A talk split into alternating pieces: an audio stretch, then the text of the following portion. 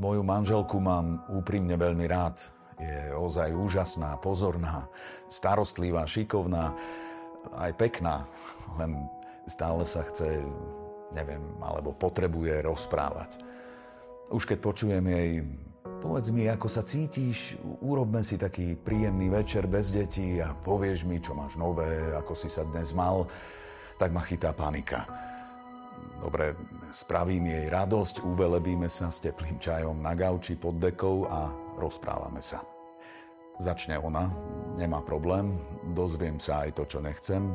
Ku každej situácii má nejaký pocit, 2, 3, 4. Povie, čo jej práve vtedy bežalo hlavou. Ešte to k niečomu prirovná. Cítila som sa ako vytrhnutá s koreňou, alebo Zdalo sa mi, že som zostala celkom sama na opustenom ostrove. Rádu ju počúvam, len potom príde tá náročnejšia časť, keď akože dostanem slovo ja a mám urobiť podobnú analýzu svojich zážitkov. To nie, neviem to. Nikdy som na také veci nebol zvyknutý. Chápem, odkiaľ fúka u mojej ženy, keď prídeme k jej rodičom, dávajú také isté otázky. Ako sa cítime, ako to prežívame. U nás doma to nikdy takto nebolo. Moji rodičia sa ani medzi sebou takto nebavili. Nepoznám to a neviem v tom chodiť. Nie je to o tom, že by som jej chcel niečo tajiť. Ja to v podstate nemám pomenované ani sám pred sebou. Takže sa to väčšinou končí tým, že poviem svojej žene fakty. Bol som tam a tam, stretol som toho a toho, rozprávali sme sa, toto som vybavil, toto sa mi nepodarilo. Ale ona je nespokojná, že som nepovedal nič zo seba, že nevie, aké mám dojmy, sklamania, očakávania. Ale páči sa mi, že sa takto rozpráva aj s deťmi, vždy sa ich opýta. Aké to pre teba bolo? Musel si sa cítiť veľmi nepríjemne, keď ti to povedal. Asi sa cítiš zahambený. Je to krásne, keď ich vedie k tomu, aby dokázali vnímať svoje pocity a hovoriť o nich.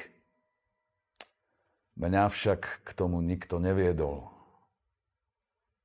A s tým už nič nenarobím.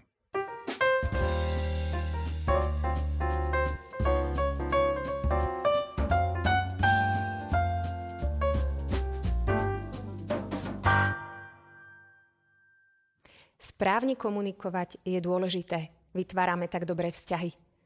Keď nám na vzťahu záleží, ale komunikácia je ťažká alebo úplne vymizne, vie to byť aj veľmi nepríjemné a bolestné. Človek sa totiž postupne uzatvorí do svojej ulity. Naopak v peknom vzťahu, kde komunikácia funguje, sa cítime pochopení a niekedy aj letmý pohľad či úsmev je výrečný. Inokedy sú to krátke alebo aj dlhšie rozhovory medzi partnermi, a ideálne je, keď sa končia vzájomným prijatím a porozumením. Vtedy cítime, že sme si ešte bližšie ako predtým. Najmä, ak sa dokážeme otvoriť a komunikovať pred druhým svoje vnútorné prežívanie, pocity a potreby. Je to ľahké povedať, no v praxi to nie je vôbec jednoduché. Najmä ak je v nás niečo, čo ani nedokážeme pomenovať, no bráni nám to v otvorenej alebo pokojnej komunikácii. A tak sa niekedy rozprávanie stáva úsečným, nevrlým alebo aj zraňujúcim.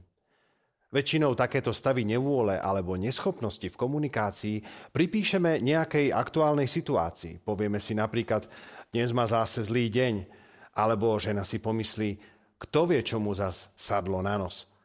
Alebo hľadáme príčinu u seba a povieme si, čo som zase urobil, čo sa jej na mne nepáčilo. A tak to ide dookola.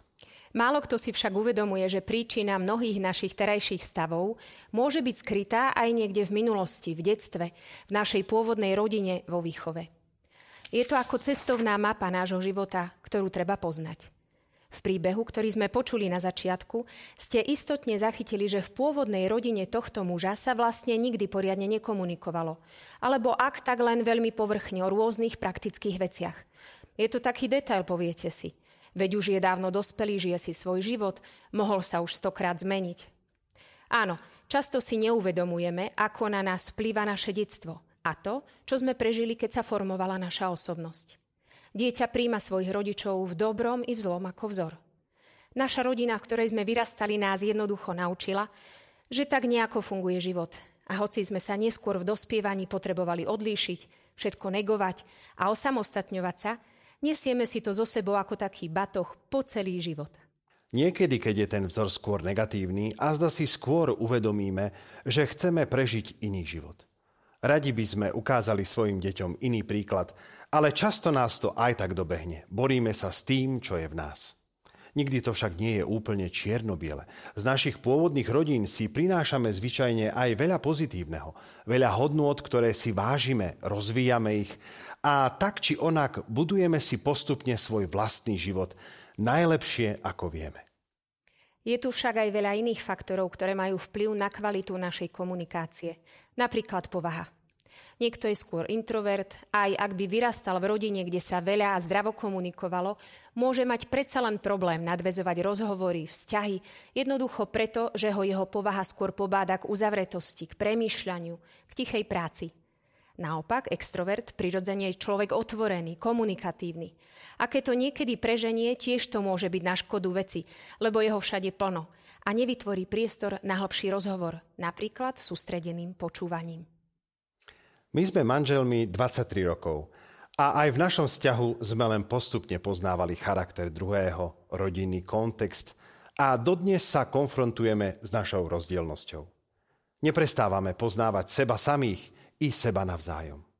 Opýtali sme sa však aj vás, ako vnímate korenie problémov v komunikácii. A to v online ankete, ktorú si teraz spoločne pozrieme. Ja sa asi radím skôr do tej skupiny introvertov a cítim problém v tom, že dlhšie rozmýšľam, čo poviem, ako vôbec začnem debatu, ako, či sa vôbec prihovorím, že hodne zvažujem tie veci, špekulujem nad tým, niekedy je to možno viac na škodu, niekedy je to zase Dobre. Ja sa skôr radím k tým introvertom a možno mám problém s tým, že nejak sa vyjadrím na verejnosti a bojím sa, že čo keď tí druhí ma nepríjmu alebo vysmejú môj názor.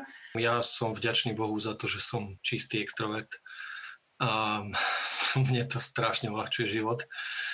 Um, ja nemám problém komunikovať kedykoľvek mňa detstvo veľmi, veľmi ovplyvnilo, že naozaj veľmi cítim to, že e, tie, tie vzorce správania som si častokrát zobrala z toho, ako som bola vychovaná ja.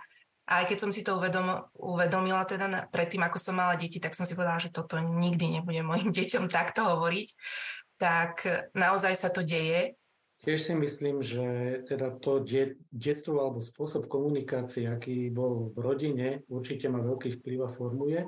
Ja si tak uvedomujem, že u nás teda bola komunikácia a podobne, ale skôr by som to nazval na takej e, praktickej úrovni, čo bolo v škole, čo nás čaká, čo treba a podobne. No, ja som v rodine veľakrát zažívala taký pocit akože dôvery, istoty, bezpečia, tak o, pri takých rozhovoroch, možno hlavne s mamou, tak som nemala problém sa tak vyjadriť alebo sa tak vyrozprávať, ako som potrebovala. Ja tak poviem, keď už čo riešim a už sa mi nechce to nejak toto, tak je, poviem, no ja už tak umrem. Tak túto formuláciu ja ako na, na seba veľmi nepoužívam, ale skôr by som povedala, že používam to, že by, alebo teda vnímam to, že by sa mali zmeniť tí druhí a aj viem ako. Najlepšie sa mení povaha, ktorá je možno tak hlboko v nás zakodovaná tým, že sa odvážim urobiť krok uh, mimo zóny svojho komfortu a potom podľa mňa je ešte dôležité uh, také pokore počúvať spätnú väzbu od iných. Ako introvert hodne bojujem aj so svojou hamblivosťou a tiež je to len o tom prvýkrát si povedať, no tak nech to dopadne ako chce a vyskúšam to a potom človek na druhý, na tretí krát už bude mať trochu viacej odvahy a už potom neskôr to už toľko riešiť nebude. Ako sme počuli, každý z nás je originál. Každý je jedinečný. No v niečom sme sa možno videli ako v zrkadle, lebo prežívame veci podobne.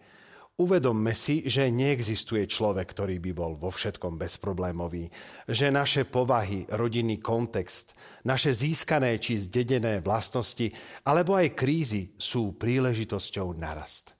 Nezdávajme sa. Vždy môžeme urobiť aspoň malý krôčik k lepšiemu.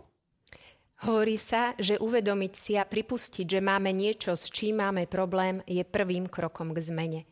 Prirodzene totiž človek má sklon samého seba skôr ospravedňovať, vidieť sa v lepšom svetle a príčinu problému hľadať v iných. Najhoršie je, keď nám je nad slnko jasné, že za všetko môže iba ten druhý. Nevieme sa porozprávať, pochopiť, skáčeme si do reči, sme nervózni. Veď to on za to môže. Ja?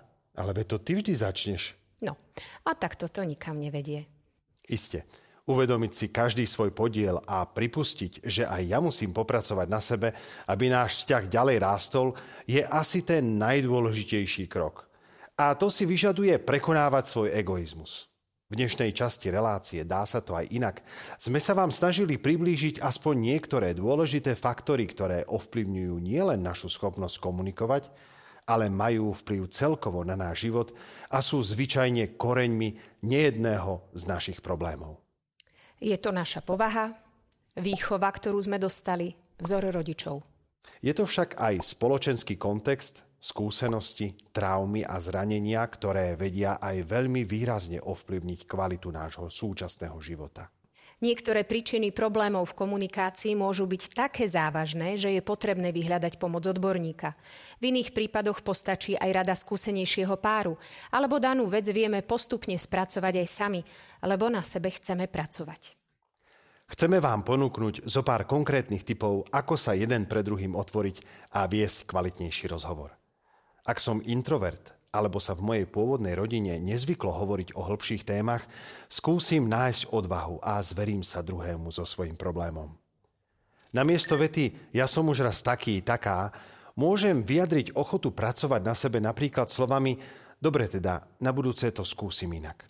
A možno buďte milosrdní sami so sebou, že to pôjde pomaly. Ak som extrovert, no môj manžel alebo manželka nie je zvyknutý na komunikáciu, opýtam sa druhého, aký vhodný čas a prostredie by mu na rozhovor vyhovovali. Trpezlivo ho vypočujem a dám na chvíľu bokom svoje myšlienky a hodnotenia, aby som prijala všetko, čo mi chce povedať. Do plného pohára sa už nič nezmestí. Slovne i rečou tela vyjadrím vďačnosť za to, že sa mi druhý zdôveril. Ak si vo vzťahu vychádzate takto vzájomne v ústrety a aj napriek povahovým obmedzeniam sa viete prijímať a povzbudiť v komunikácii, gratulujeme vám. Ak však potom zatiaľ iba túžite, skúste urobiť aspoň malý krôčik, ktorý by vás posunul bližšie k manželovi či manželke. Pretože dá sa to aj inak. Asi nie je správne uzavrieť sa a byť presvedčený, že s tým nemôžem nič urobiť. Možno by som sa mohol predsa len pokúsiť na budúce zo seba niečo vydolovať. Asi mi to nepôjde ľahko, ale zvládol som už aj ťažšie veci a naviac som si istý, že to pomôže nášmu vzťahu. To, že som sa to nenaučil v detstve, už nezmením, ale môžem sa o to teraz pokúsiť. Moja Ivetka mi za to určite stojí.